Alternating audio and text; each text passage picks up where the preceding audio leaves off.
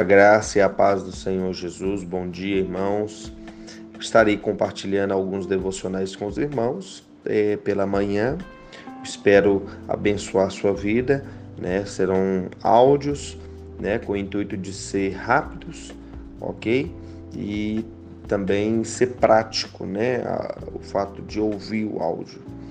É, mas hoje eu quero começar com Filipenses capítulo 4, versículo 6, que diz assim: Não andeis ansiosos de coisa alguma, em tudo, porém, sejam conhecidas diante de Deus as vossas petições pela oração e pela súplica com ações de graças.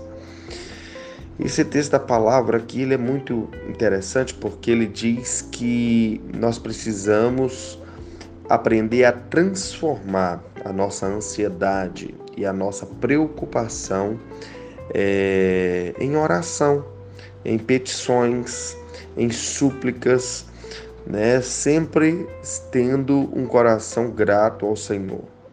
Né? Muitos de nós temos muitas ansiedades, muitas preocupações, preocupações com o futuro, preocupações com o emprego, preocupações com o que será, né, que vai acontecer com, com a política no Brasil e tantas outras coisas, né?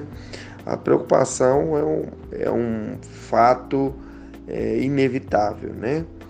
E, mas o, o que é interessante, que eu estava lendo uma pesquisa, uma vez eu vi essa pesquisa num livro, é, que dizia que 70% das preocupações que nós temos, elas jamais vão acontecer. Então, muitos de nós, antes às vezes de conversar com o chefe, conversar com alguém, nós fazemos um planejamento ou temos uma espécie de ansiedade e preocupação e acabamos, como a própria palavra diz, pré-ocupando o nosso tempo, a nossa mente, o nosso coração.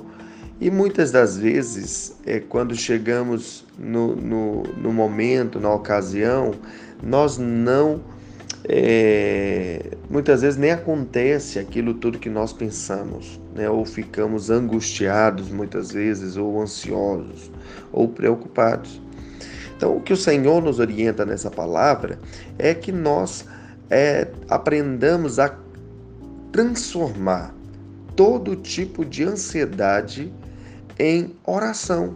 Então pega a sua ansiedade e transforma ela em oração. Pastor, até quando eu devo é, orar por algo?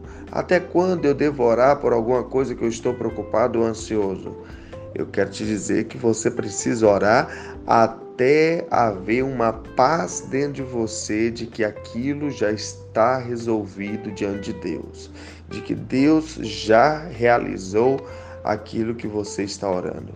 Então, se você sente paz e aquilo não gera mais preocupação, então é, esse é o momento de você poder parar então de orar com relação àquele assunto.